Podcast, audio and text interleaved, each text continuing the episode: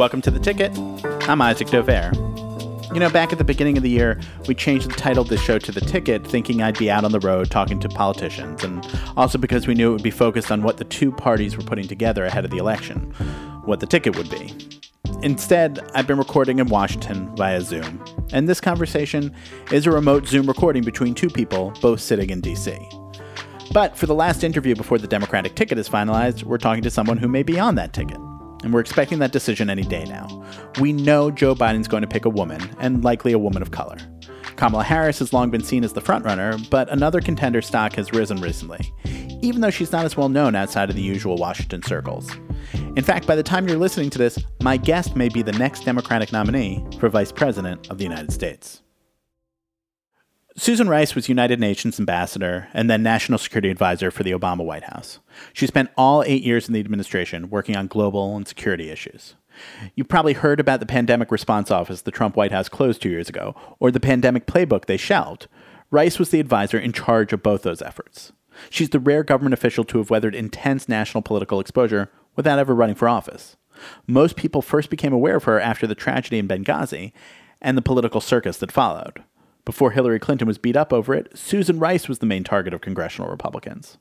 She wrote about her experiences last year in an autobiography called Tough Love. It's back out in paperback this week, and it's incredible how much has changed in a year, and yet how weirdly relevant a lot of what she wrote about has become. And I asked her about some of those stories from the book in our interview. We talked about statehood for Washington, D.C., racism and sexism in American politics, and the formative experiences that made her who she is today a person who may soon be our first woman of color on a national ticket. Take a listen.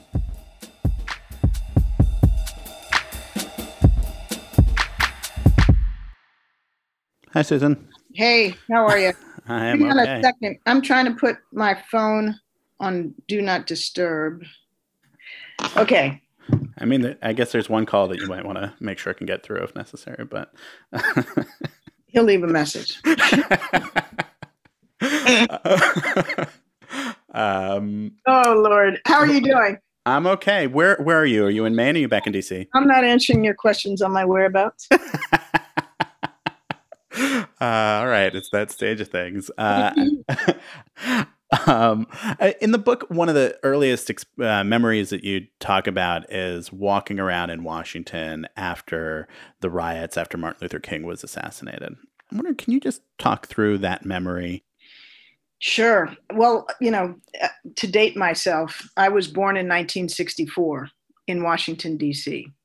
And my earliest memories are, in many respects, of my parents trying to make sure that I was aware of the world around me after Dr. King was assassinated and Washington exploded into riots, particularly on the 14th Street corridor. They took me and my baby brother, who was, you know, I, if I was not quite four, my brother was, you know, not quite two.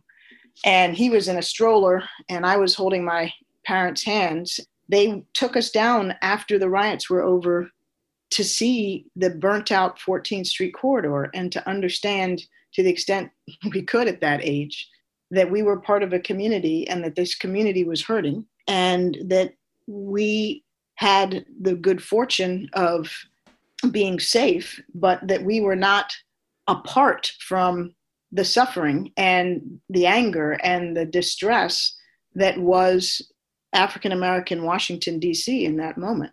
That made sense to you as a four year old? Well, I think it did enough because I, it really sticks in my memory. Um, the other thing that sticks in my memory from right around the same time is they also took us down to the National Mall which I remember to be just full of mud to see the Poor People's Campaign. This was Dr. King's, you know, final project to focus on poverty in the United States. And for, you know, a, a substantial period of time in the spring of 1968, there were encampments of peaceful protesters on the National Mall arguing that, you know, America had to be more not just racially just, but economically just and they took us to see that too. So they were all about, you know, educating us.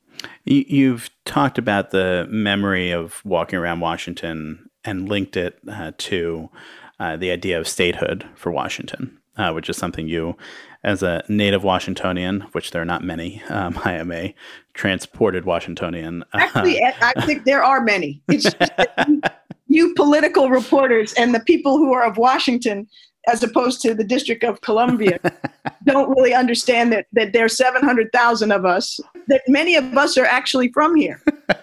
That's fair. Uh, I when I when I first moved to Washington, uh, right around then, I, I, was in a cab, and the cab driver said to me, "You're not a real resident of Washington until you've lived more than eight years, because eight years is the maximum that you'd be just for uh, being here for a presidential administration. So I have passed that point. Uh, from I've been through multiple administrations now, but uh, the the idea of DC statehood is one that came up again this summer.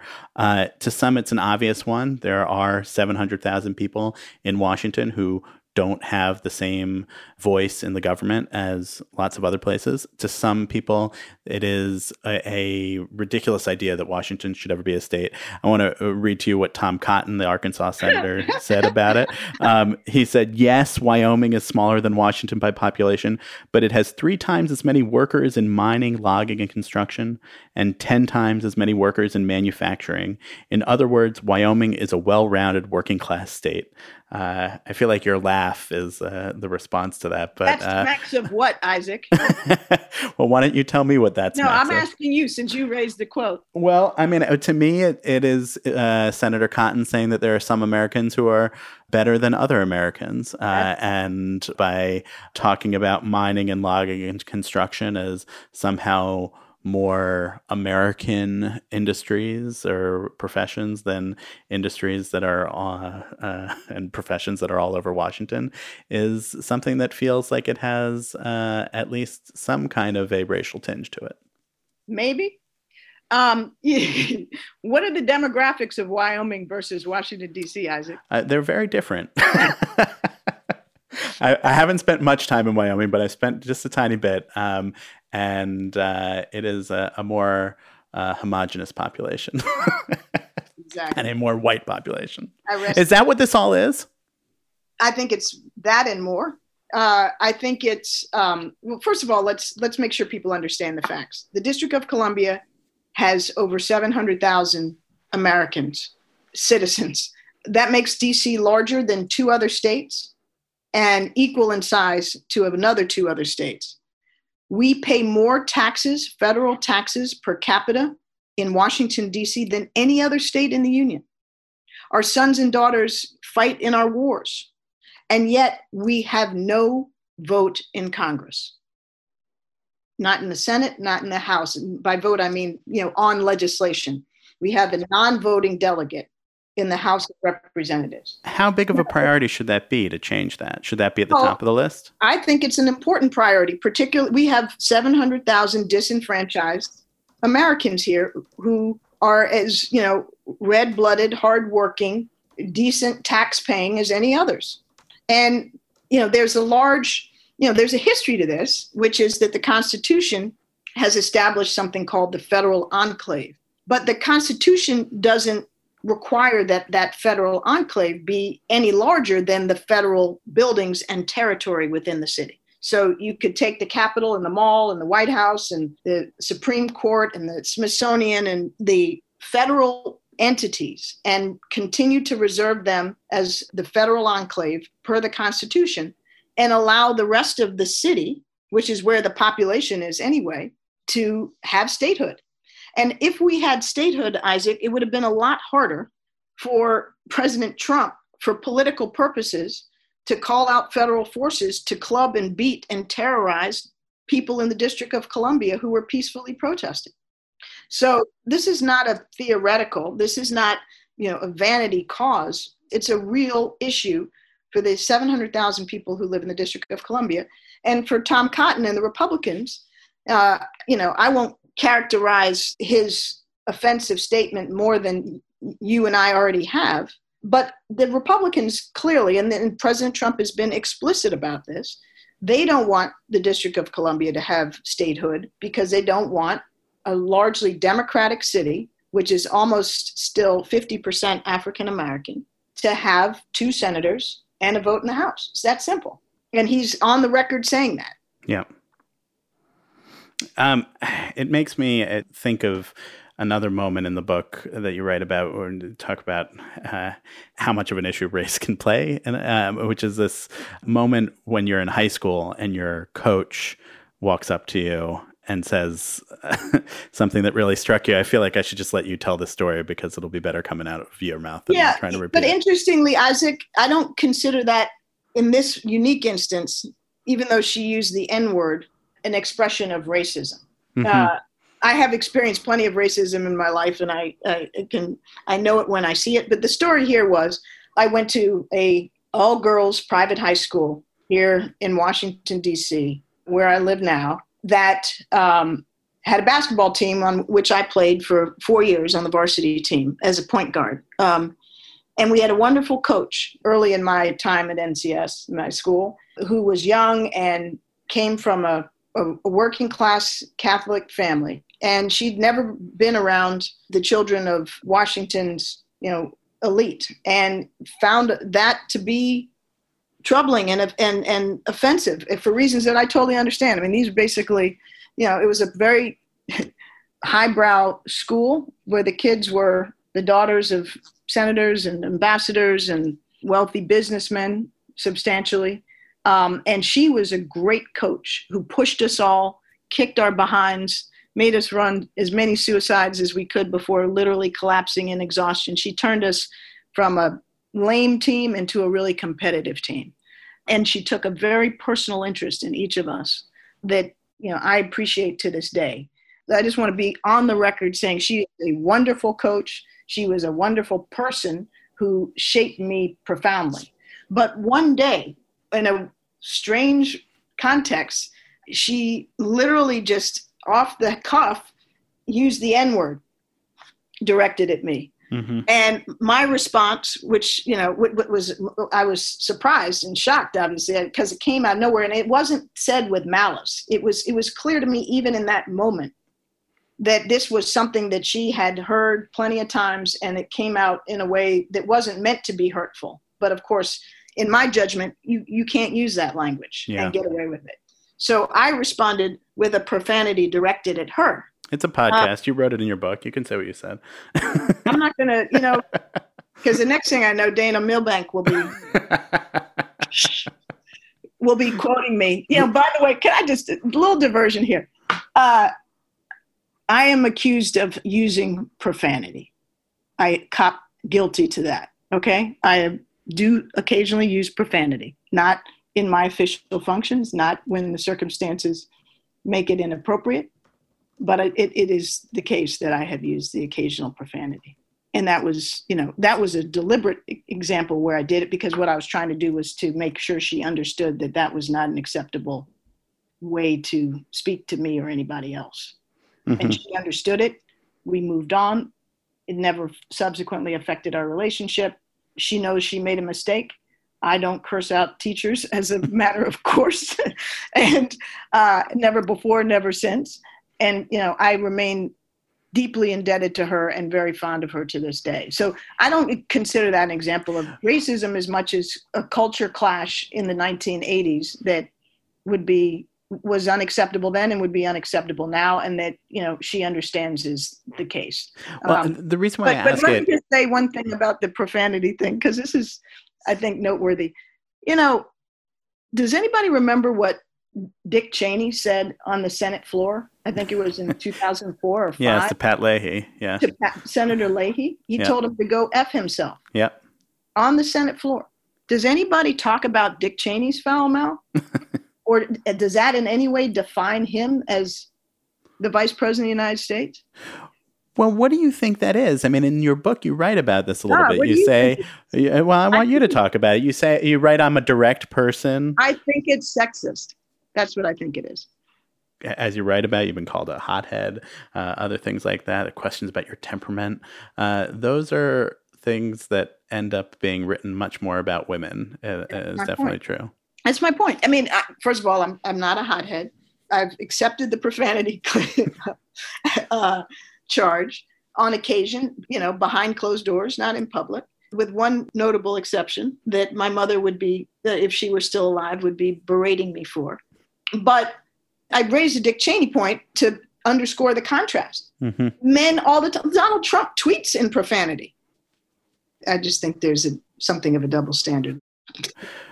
There's a, a lot in your book about how what you went through when you were the focus of the attacks, uh, the political attacks after the Benghazi attack, uh, and your Sunday show appearances. Uh, and your mother is obviously super important to you, and and uh, died just after Trump won. Um, but there is. Uh, you're taking a walk with her, and she has what seems like a premonition that you shouldn't go on the Sunday shows uh, for that appearance. Uh, I don't know if it was a premonition or just her normal prescience, but she said I shouldn't do it. She warned me on the Friday when I told her I, I stopped by her house. She'd been quite ill um, after work on my way home, and she asked me what I was planning to do on the weekend. And I said, actually, I was planning to take the kids to uh, Columbus, Ohio, to the Ohio State football game on Saturday for their first Big Ten game. Mm-hmm. Uh, and that I did, by the way because uh, I'd made a commitment to them. And then I said that, you know, but I'd been asked to go on the Sunday shows in the wake of um, the terrorist attack on our facility in Benghazi, but also the attacks on a number of other facilities that weren't terrorist attacks, but sort of mob attacks throughout the Arab and Muslim world. It had sort of been a week of unrest. And she said, you know, why you? And I said, you know, White House asked me to do it. You know, and she's like, well, where's Hillary?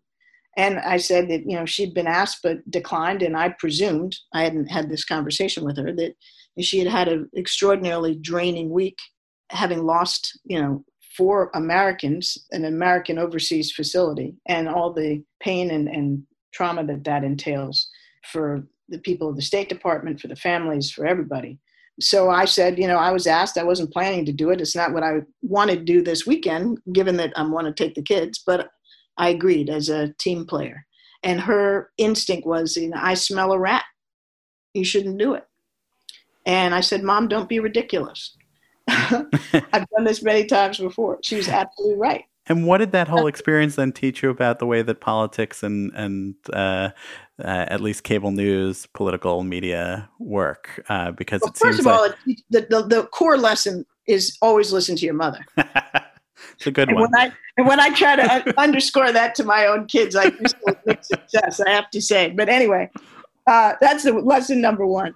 Lesson number two is, and I think this was what she was getting at, and what I suspect in retrospect that Secretary Clinton and, and other senior officials uh, understood, is that when you have a, a tragedy, a crisis of the sort we had in Benghazi in the terrorist attack, particularly in the height of uh, a, presidential campaign, it's going to be politicized, and the opposition is going to be, you know, looking to shoot the messenger as much as you know shoot at the message, and that's what happened.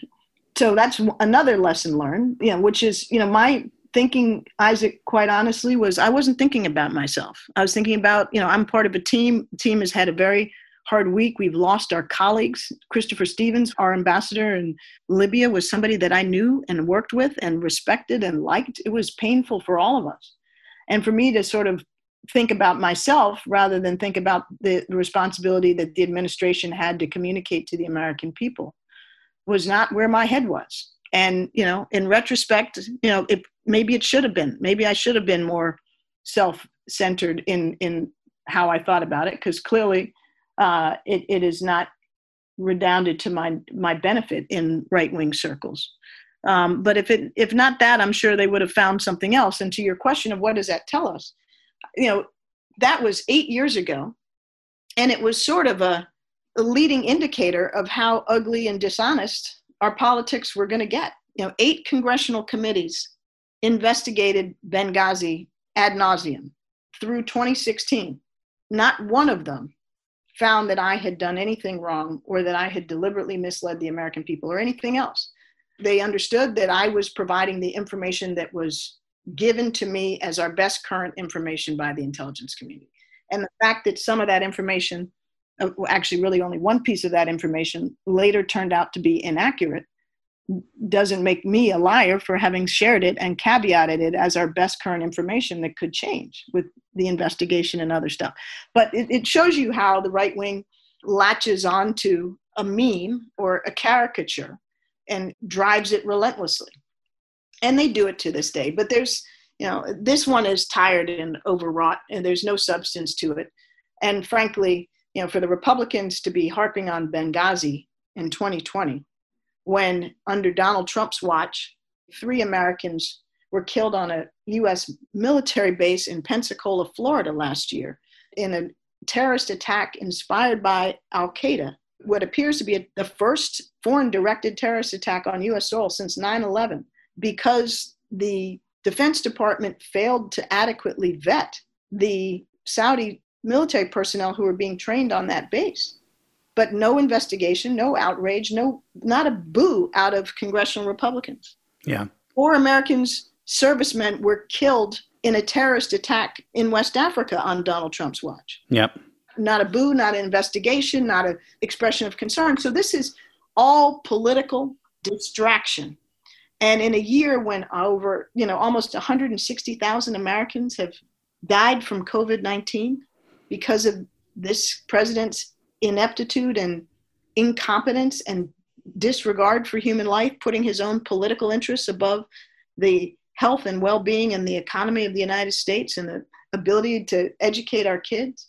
They're going to talk about Benghazi. I, you know, I say, fine, let them.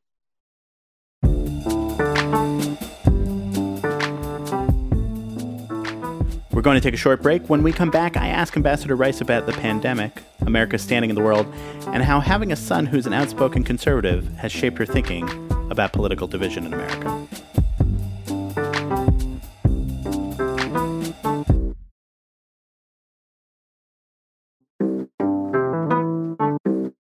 Let's talk about the pandemic a little bit. You uh, were the national security advisor when the office was set up in the National Security Council to deal with pandemic response under President Obama. That's the office that famously President Trump disbanded. Uh, now, of course, we have a pandemic. Uh, you used to say towards the end of the administration, especially after uh, what you guys experienced with Ebola, uh, that a real pandemic was uh, the thing that kept you up at night. Yes. I wonder, with your experiences and the awareness you had of the dangers of a pandemic, how does what has actually happened compare to the fears that you had of what it would look like? Uh, this is about you know in the the realm of you know my worst nightmare. The only thing that would be worse potentially is a very deadly flu virus that's as transmissible as COVID, but much more deadly. Mm-hmm. You know, some of the avian flus have a mortality rate of 50%. So think about that. Um, but in terms of its impact, uh, in terms of the number of infections, the number of deaths, the economic implications, the, the, the complete disruption to our domestic and global economy, this is exactly what I worried about and wrote about in the book when it was published almost a year ago. So this is entirely foreseeable, which is why we tried to put in place plans, offices, equipment, preparatory briefings to help the incoming administration be ready for such a scenario. Because we knew it was going to happen, we just couldn't know when. There's a new afterword to the book, and you write. Uh, I find it exhausting and difficult to remain hopeful in the face of such immoral and incompetent leadership. I guess that's the kind of thing that you're responding to. Uh, so, over the course of this, as we've all been living through it, and you've been living through it with the perspective of having been doing preparatory planning for something that then came to be, it must be even stranger than the normal experience on this. strange as put it mildly. I mean, it, it's infuriating because it didn't need to be this bad, Isaac. We did not need to lose this many Americans. We did not need to suffer this many infections. We have the worst performance of any developed industrial country in the world, hands down. And it is all because President Trump has mishandled this virus, downplaying it initially, not stepping up testing, comparing it to the flu, saying it was going to go away, closing down the economy in a haphazard way, failing to provide the states with the coordinated federal support they needed to treat and protect patients, and then reopening the economy prematurely for purely political purposes. Let's be clear there are many more Americans dead than needed to be the case.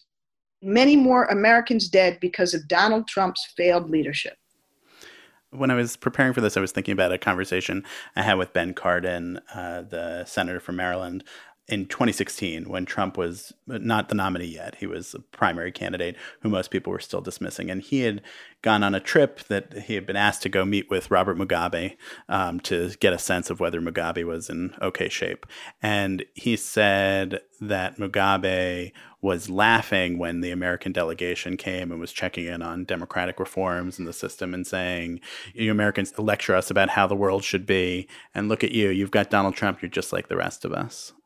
Donald Trump has squandered America's moral leadership in the world by setting a horrific example of dishonesty, incompetence, corruption, personal dealing, but also by his policies of you know failing to stand up for democracy and human rights all over the world, uh, trampling on the rights of American citizens here at home, embracing dictators from Kim Jong un to Vladimir Putin, attacking and undermining our allies from Canada to Germany. So it's hard for the United States with Donald Trump as president to be a effective voice for our core values that set us apart in the world and that lead like-minded countries that share our values to want to cooperate with us. It's very detrimental to our leadership and our security ultimately. Does that have a permanent effect though? I don't think it's permanent, but I think it's very damaging. You know, if we reelect Donald Trump, I think the world's going to assume that we've just, you know, we're irredeemable. So I think uh, one of the many, many reasons why we need to elect Joe Biden, somebody who understands the United States' role in the world, that we are supposed to lead on the basis of our values and our interests, who represents integrity and empathy and decency and respect for the rule of law. That is what we need. And if we don't do that, then I do think it may be very difficult, if not impossible, to restore faith in our moral leadership. Uh, I want to talk about some of the bigger issues, uh, just come back and, and we'll uh, only keep you for a few more minutes. But there is uh, uh my friend. Um, there's a, a, mention in your book a couple times about your son who has uh, much more conservative politically views than you do. And I just think it's interesting because we are at a point in this country where a lot of families are divided and a lot of uh, people, a lot of friendships have been uh, put at stake. Can you speak about how you, uh, who you're very clear on what your views are, hmm. uh, and uh, he is very clear on what his are, uh, how you are able to keep your mother son relationship in strong shape? Well, first of all, Isaac, I've got two kids. Yeah. Uh, son is the eldest, now 23. He's very conservative. I've got a daughter who's almost 18. She's very progressive. And my husband and I are pretty much in the same place on politics. So we uh, my husband and I hold down the center, and and then our kids are on either side. Although I think my husband and I are quite a bit closer to my daughter than to our son. Let's be frank. And you know, it's I was raised, as I write in the book, in a family where we had robust political discussions around the dinner table, where we were expected to be able to to have a view and state it clearly and have the courage of our convictions and that's how I've raised my kids with my husband, you know, to be interested, to be engaged, to have a view of what is going on in our community and our world, and to have the courage of their convictions. And Isaac, unfortunately, that's what happened with with uh, with both of them. And I'm proud of them. I'm proud that they are conscious of what's going on, that they care, and that they're not afraid to be in the arena. But how do you have that all the feelings you have about President Trump and your son, who is publicly a Trump supporter? and I don't mean that how do you have him be out there publicly, but you feel like he is such an existential threat to this country and people should just be able to understand it. And your son doesn't see things that way. Well, uh, first of all, I, I think you should not accept press characterizations of my son. You should read what I say about how he, what his views are. And I write about them in the last chapter of the book. He and I worked on that portion together so that to fairly reflect his views and where we yep. agree and where we disagree he likes to characterize himself as a as a Reagan Republican. Okay. But beyond that, whatever you want to call it, we have really fundamental disagreements on a lot of issues, and sometimes they get heated, as I write about in the book. I mean, we we we disagree strenuously, and you know it, it's hard not to. But at the end of the day, Isaac, it's so much more important to us to be united as a family to recognize that we have a shared history, we have shared interests, we, we love each other, we want to stay together, and we fight not to let political differences or any other kind of differences divide us in any kind of irreparable way. And I really strenuously believe that, you know, much as I disagree with Donald Trump and his policies, I can't write off or discount or fear or hate or dismiss those Americans who support him, that's not, if, if, if everybody did that, we would literally be irreparably divided as a nation. Yeah. And I don't think we can afford to do that. I can't afford to do that in my family. I love both my kids. I love my husband. I'm blessed that we have a close family, even where we differ. And we work to make that possible and to sustain it. And to me, that's what we have to do as a nation. We cannot hate and demonize each other and shut each other down and refuse to understand each other's perspectives, or we are sunk as a democracy and as a secure, prosperous leader in the world. We cannot allow ourselves to devolve into that. And unfortunately, in Donald Trump, we have a president who thrives on dividing us, whose whole political strategy is about divisions and fear and sowing but that's not how I intend to live my life. That's not how I'm running my family. Uh, it's not how I'm loving my kids. And that's not how Joe Biden would govern.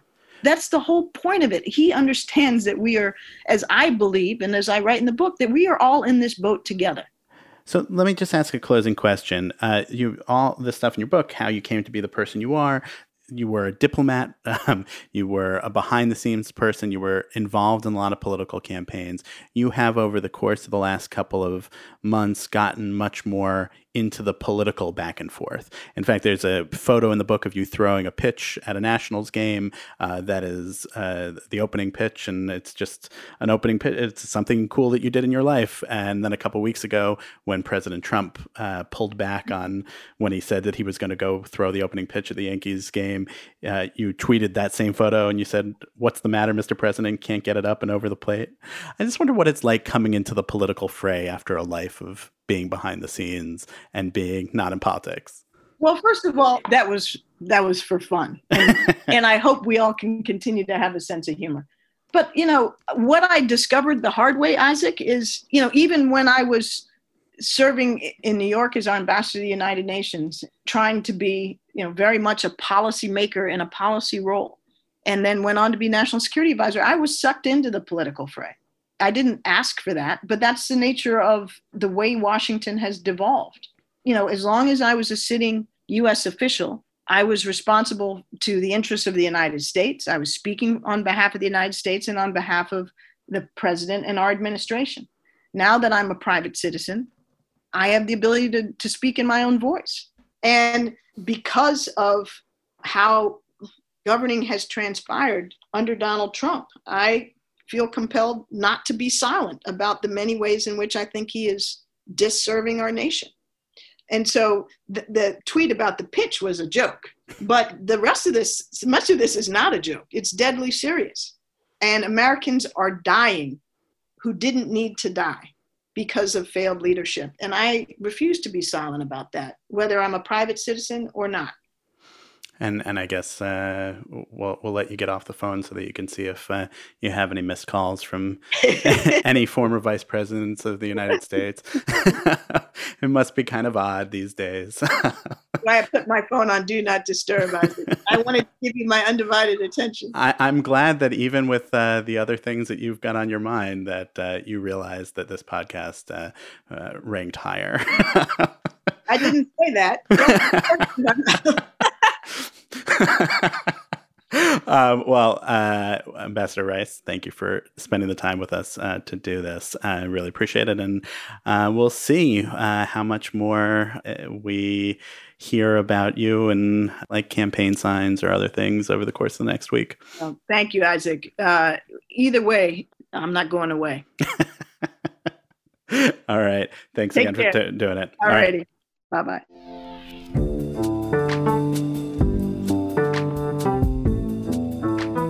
That'll do it for this week of The Ticket Politics from the Atlantic.